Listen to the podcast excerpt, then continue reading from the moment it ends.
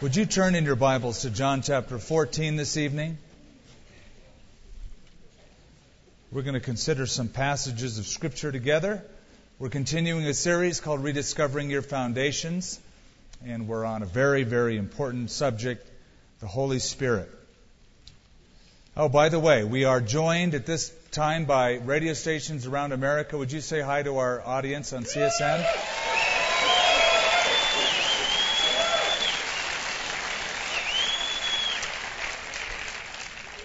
It was a typical Sunday in a community church. A typical Sunday school class was studying the Apostles' Creed. And the idea was to have each child say one part that they had committed to memory, and then the next child would pick up on the next line, and so on and so forth. Well, the Sunday came for the class to do that, and the teacher said, "Okay, class, go for it." And so one little boy stood up and began, "I believe in one God Almighty, the maker of heaven and earth." And he sat down, and the little girl stood up and said, "I believe in Jesus Christ, his only begotten Son, our Lord." And she sat down. There was a long silence. And kids looked at each other uncomfortably, and finally one little girl stood up and she said, "I'm sorry, sir, but the boy who believes in the Holy Ghost is absent today." And I wonder if that couldn't be said of a lot of people. Those who believe in the Holy Spirit are absent today. In fact, there are many believers in the Lord Jesus Christ who could be described much like the disciples in Ephesus when Paul visited them in Acts nineteen and asked them, "Have you received the Holy Spirit since you believed?"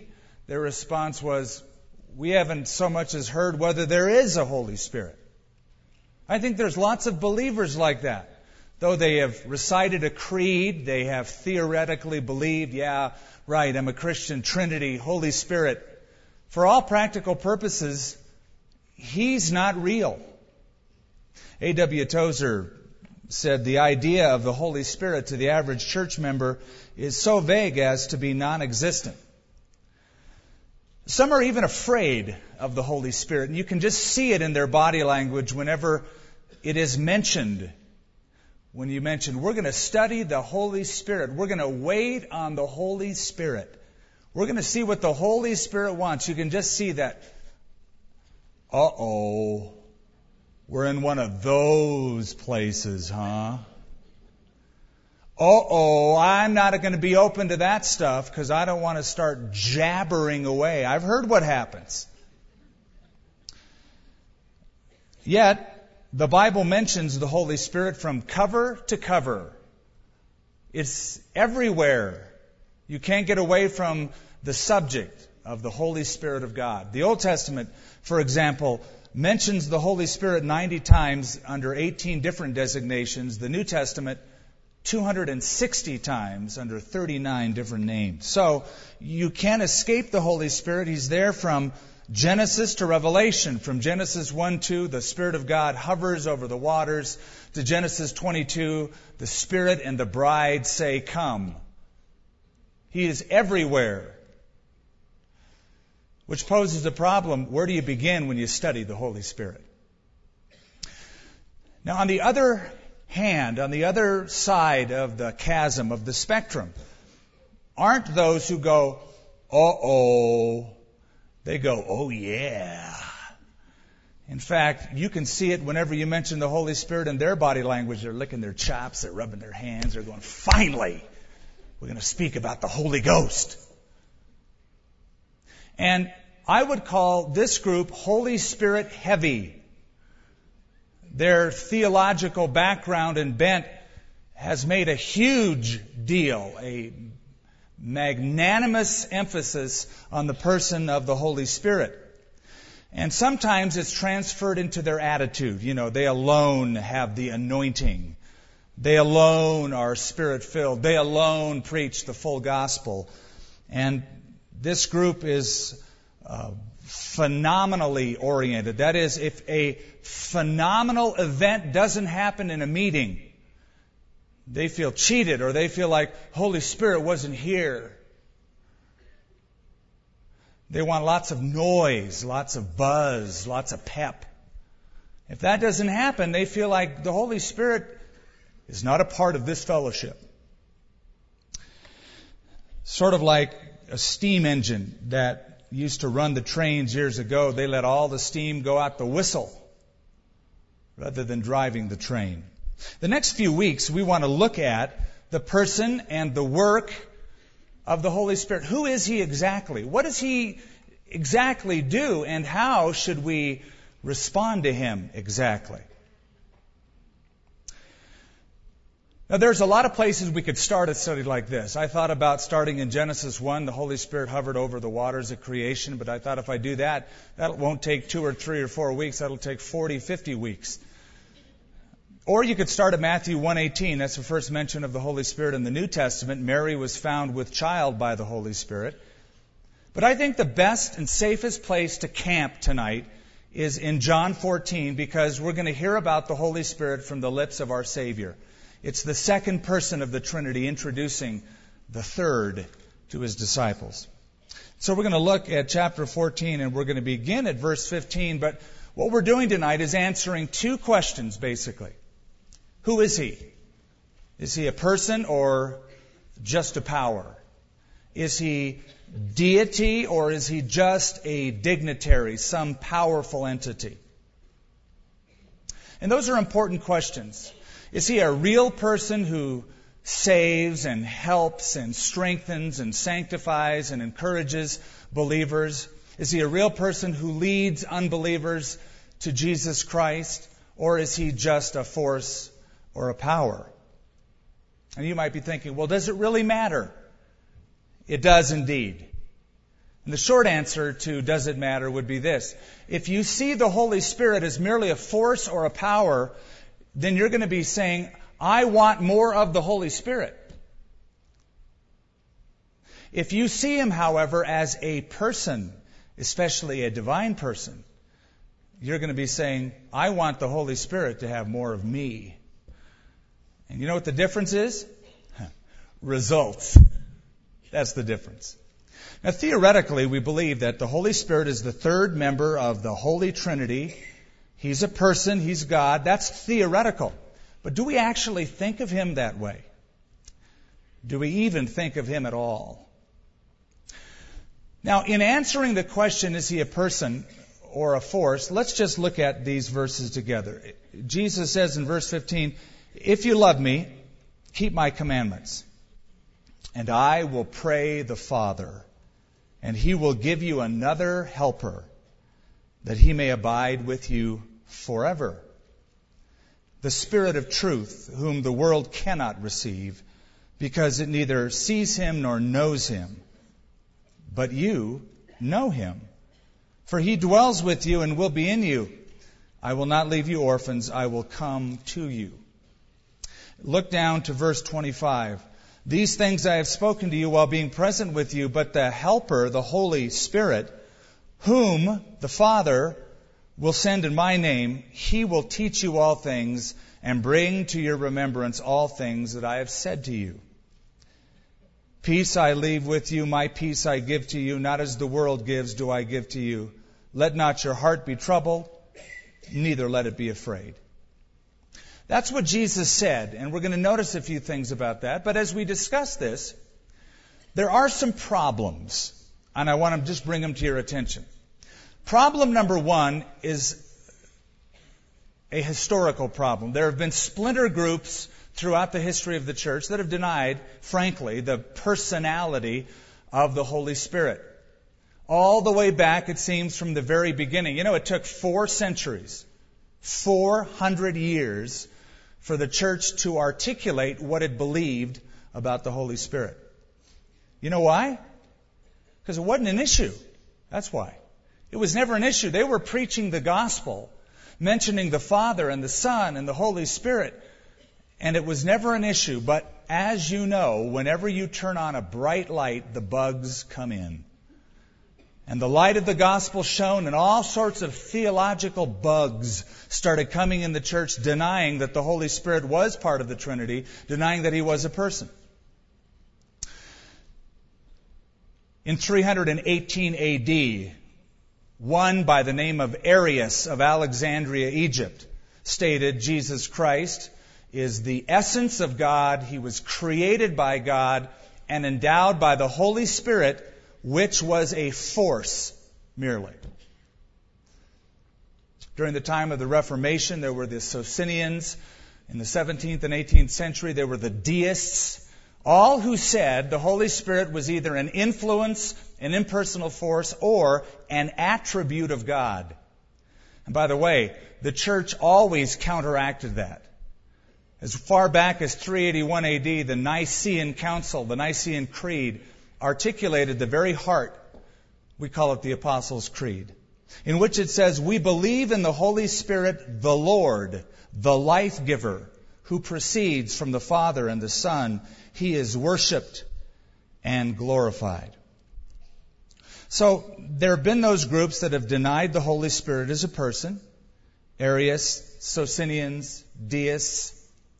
And around two hundred A D, there was a, a different kind of idea. Uh, this was Sabellianism, and Sabellius taught that there was one God who manifested Himself in three different forms or modes. They were indistinct one from another. Sometimes they were called the Father, He was called the Father, sometimes He was called Jesus, sometimes He was called the Holy Spirit. One being called three different things, three different modes or forms of one being. Now, uh, that's old, and it's still going on today. People are fuzzy about, well, God, right? I was on a chairlift the other day in Wolf Creek, Colorado.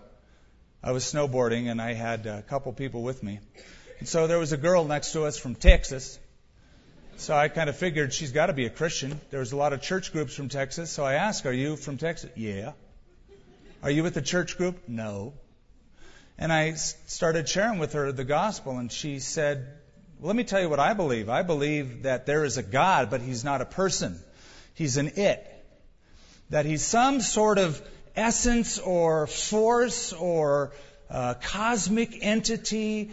Uh, it's out there. So I said, you mean God's a blob?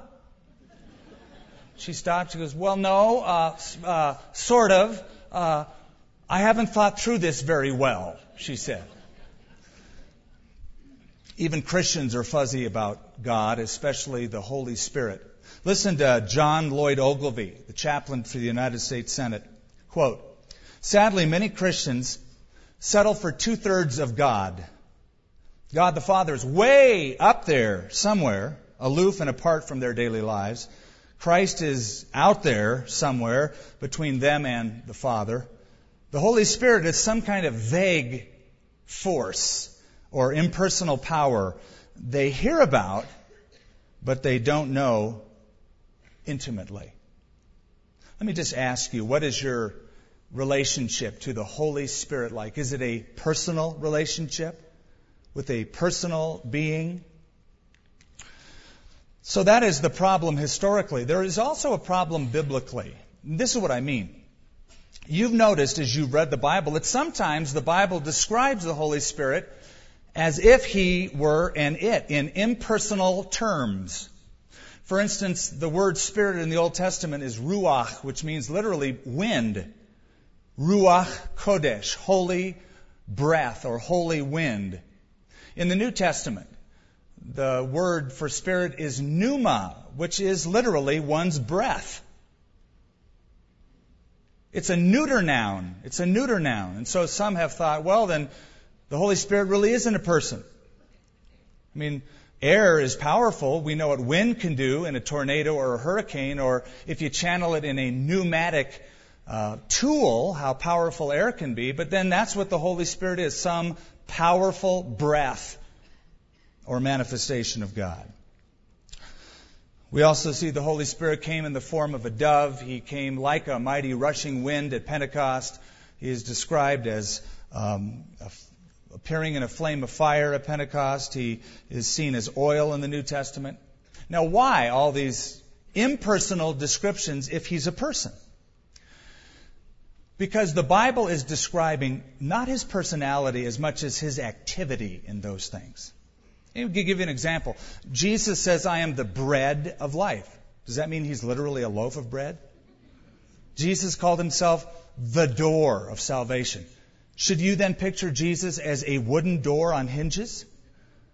Jesus is called the good shepherd. Does he literally then have a staff in his hand out there with sheep? A real good one, though. God the Father is called a refuge or our rock.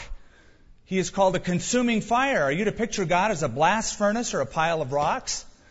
No, these are terms, we call them anthropomorphic terms, or God described in human language so that we, humans, can get it.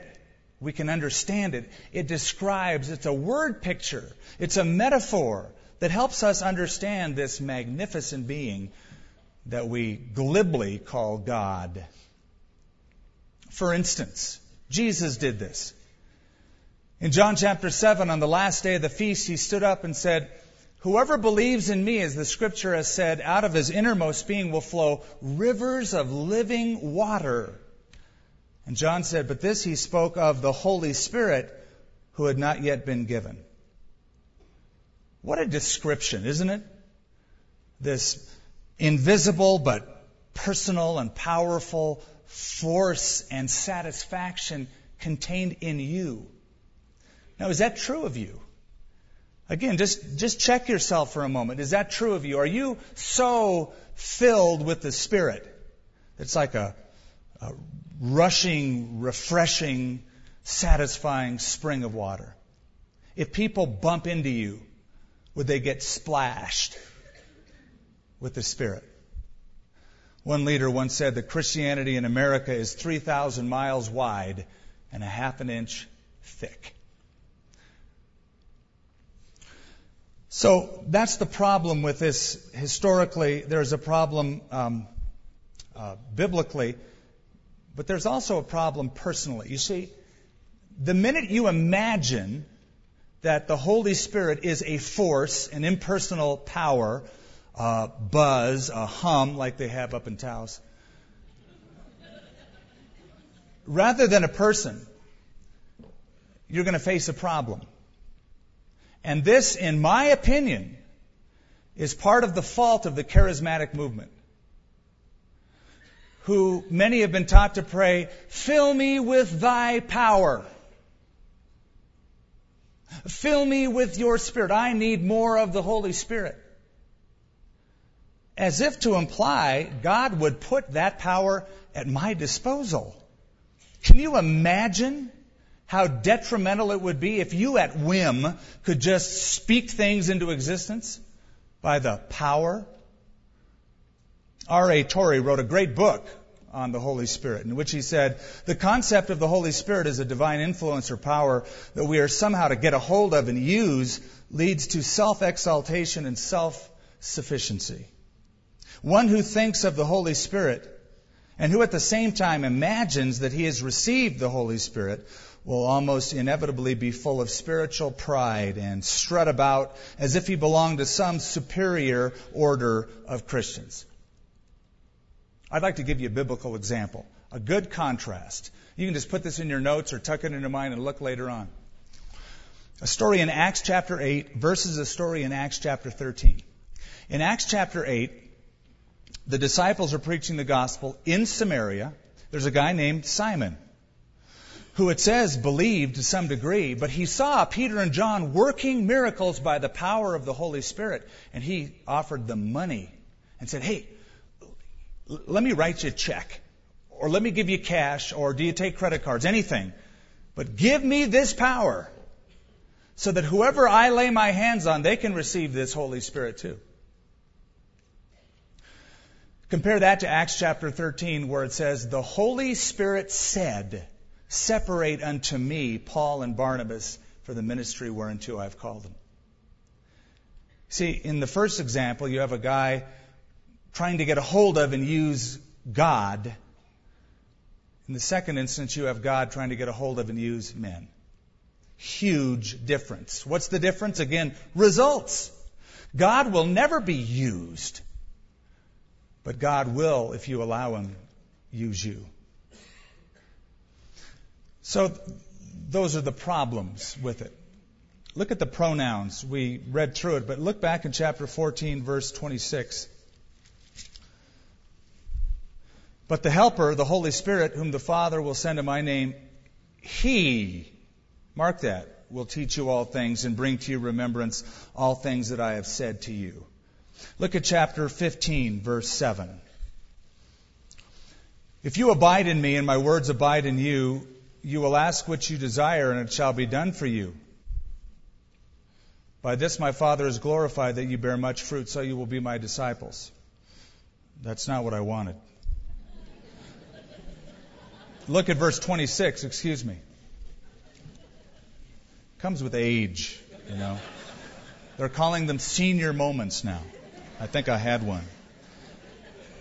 When the Helper comes, verse twenty-six, chapter fifteen, whom I send to you from the Father, the Spirit of truth who proceeds from the Father, He will testify of me. And you will also bear witness because you have been with me from the beginning.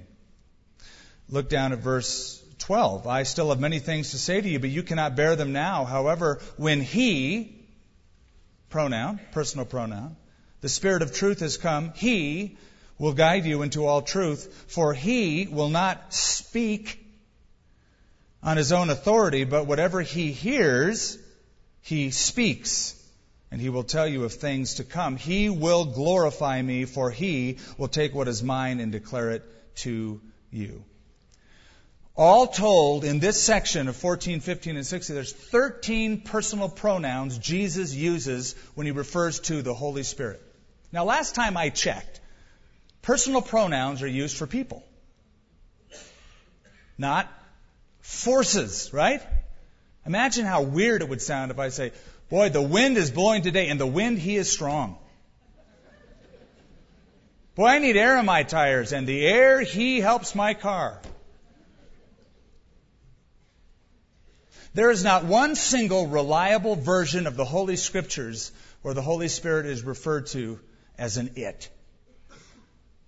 Every reliable, scholarly work is the same thing. He, him, whom, personal pronouns. Also, there's an issue of personality. Did you catch the names Jesus gives to the Holy Spirit? The Helper or the Comforter, some translations say. The Counselor. Does that sound like a power to you? Chapter fourteen, verse twenty-six, He will teach. Chapter fifteen, verse twenty-six, He will testify or speak. Chapter sixteen, verse eight, He will convict or convince, some translations say. Verse thirteen of chapter sixteen, He will guide, He will speak, He will tell. And verse fifteen, He will take and declare. I looked up the word just for kicks in Noah's dictionary, Noah Webster. I looked up the word person, and uh, Noah Webster said, or Webster's dictionary, said, we apply the word to living beings only possessed with a rational nature. In other words, to be a person, you need intelligence or a mind, you need feelings or emotion, and you need a will. And all those three aspects of personality the Holy Spirit exhibits. He exhibits intelligence. Chapter fifteen, verse twenty-six, the Holy Spirit will teach you. Don't you have to know something before you can teach something? Then that would be intelligence. Then he has will. In First Corinthians twelve, Paul says of spiritual gifts, the Holy Spirit gives spiritual gifts individually as He wills. Or how about this one? Remember in Acts sixteen, Paul is trying to travel, and it says he tried to go to Asia, but the Holy Spirit what? Forbade him or did not allow him. The Holy Spirit forbade him from going. So he went to Mysia, tried to go to Bithynia, but again, the Holy Spirit didn't permit him. So the Holy Spirit has a will, because you can't forbid or permit anything unless you have a will. So he has a mind, he has a will, and he has emotion. Think about that. We, we rarely do. The Holy Spirit of God has emotion. Ephesians four, do, don't grieve the Holy Spirit of God. Can you grieve an it? No, you can only grieve a, a him or a her, a person. Wouldn't it sound weird if I said, boy, I grieved my plant today. I mean, I really, I really angered my plant. I, he is so vexed. It is so grieved. You know, I was telling it it should change, turn over a new leaf. It didn't like that. It's grieved. Romans talks about the love of the Spirit. Only a person can love. A plant can't love you. Electricity can't love you. A force can't love you.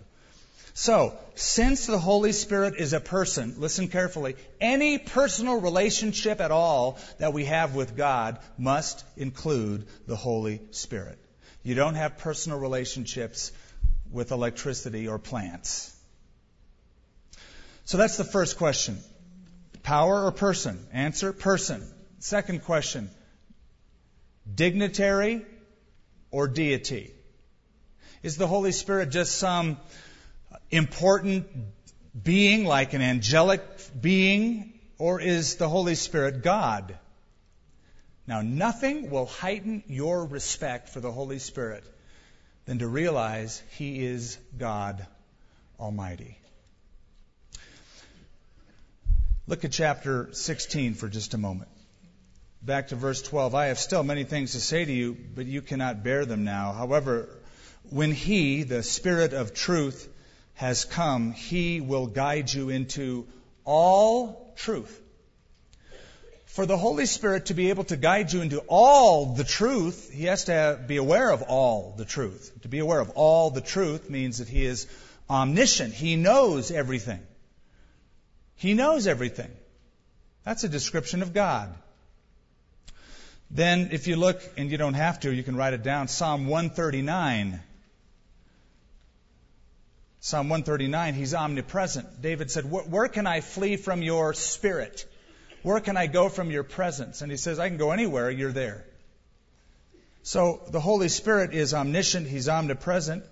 We know He was there at creation, Genesis one two, hovering over the waters. Job, in Job thirty-three, said, the Spirit of God has made me. So the qualifications of His character show that He is God. Second, the validation by Christ Himself. Go back to chapter fourteen, verse sixteen. It's a word uh, you can't escape. You can't miss this. And I will pray the Father, and He will give you a helper. No, notice, another helper, that He may abide with you forever. It's a key word, another. In the Greek language, there are two words for the English word another. Unfortunately, we have one. They have two. One word is allos. The other word is heteros. Allos means another of exactly the same sort.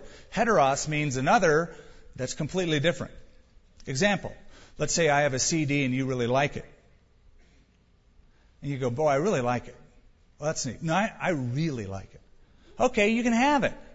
Because I'll go get another. I would use the word allos. I'll go out and buy one just like it to replace it. But let's say you took it home and it was all beat up and scratched and skipped. You said, hey, thanks for the C D, but it's really lousy. I'd say, oh, well, don't worry, I'll go get another. Will I get another just like it? No, I'll get one that's not scratched. Or you might say, I don't like this music. Don't worry about it. I'll get you a heteros, a different group, one unlike the first. The word that Jesus used for another counselor is the word allos, one exactly like I have been to you. Jesus was the helper, the comforter, the counselor, the friend.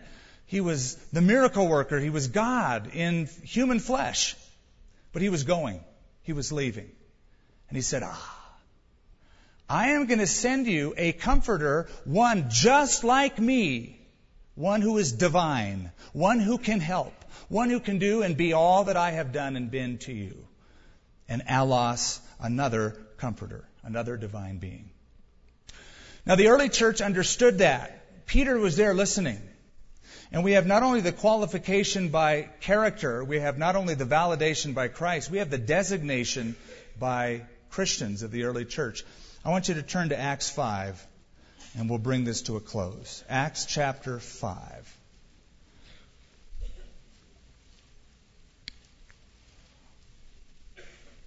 You say, I already know this stuff. Tough. Look at it again. Somebody else needs to. You can share it with them maybe. But a certain man named Ananias with Sapphira, his wife, sold a possession, and he kept back part of the proceeds, his wife also being aware of it, and brought a certain part of it and laid it at the apostles' feet. But Peter said, Ananias, why has Satan filled your heart to lie to the Holy Spirit? If you have a pencil, it would be good for you to just circle those words, Holy Spirit. And keep back part of the price of the land for yourself. While it remained, was it not your own? After it was sold, was it not in your own control? Why have you conceived this thing in your heart? You have not lied to men, but to God. You may want to circle God and connect the Holy Spirit and God, because that's what he's saying. It's appositional. That is, this refers to that. The Holy Spirit is God, he is saying. You say, well, that was just Peter. No, that was just Paul, too. And I'll give you a quick example. I'm not going to have you turn to it. Just, just remember it. You know Isaiah chapter six, most of you, where it says, the Lord said, whom shall I send and who will go for us? And Isaiah said, here I am, Lord, send me. And so it says, the Lord said, God said, go and say this message. Well, when Paul quotes that in Acts twenty-eight, it's the end of the book, he said, the Holy Spirit was right when he said, and he quotes Isaiah six, go and speak these words to the people. So what Isaiah said was God speaking. Paul the Apostle says it was the Holy Spirit speaking.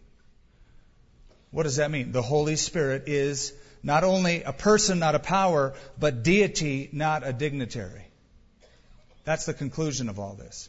The Holy Spirit, along with the Father and the Son, is God Almighty in the Trinity. And we'll study that at another time in the next few weeks. Just a whole study on the Trinity. Now, does all this really, honestly, truly matter? Does it matter that he is a person and that he is a divine person? Well, Jeremy Taylor put it this way. It's impossible for that man to despair who remembers that his helper is omnipotent. Isn't that good? It's impossible for the one to despair whose helper is omnipotent. It does matter a lot. You see, if you don't grasp who he is, you'll never appreciate what he does. If you don't understand his person and personality, you'll never appreciate all the activities of the Holy Spirit. And just look at those churches and movements who have denied the personhood and deity of the Holy Spirit. Look at them. The Unitarian Church, Christian Science, the Jehovah's Witnesses, Islam, liberal Protestantism. You want to end up like that?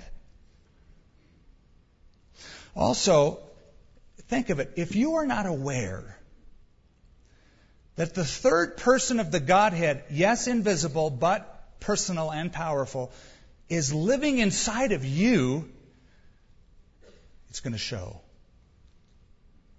It'll show. You'll be like so many that Paul described to Timothy who have a form of godliness, but they deny the power thereof. And you know what will happen? You'll lose interest in spiritual things, spiritual disciplines, prayer, worship. You'll lose your appetite for the Word of God. You'll lose your interest in church and the solutions that can be found within the body of Christ. You'll lose your appetite for God-centered preaching. You'll demand fluff in its place. That's what will happen. You'll replace biblical instruction with human counsel, psychotherapy, because they have all the answers. We have nothing. That's what will happen. You'll start replacing a reliance upon God in prayer for a reliance upon people's advice. That's what will happen. You'll become a little Godder versus a big Godder, if you remember that study. A C Dixon wrote, "When you rely on organization, we get what organization can do. When we rely on education, we get what education can do. When we rely on eloquence, we get what eloquence can do. But when we rely on the Holy Spirit, we get what God can do." Wouldn't you agree that's a big difference? Isn't it time to just rely on God, the maker of heaven and earth, the Almighty? He is not impotent. He is all-powerful. And the Holy Spirit is ready to get a hold of you and use you. That's what Jesus was telling these guys on that night.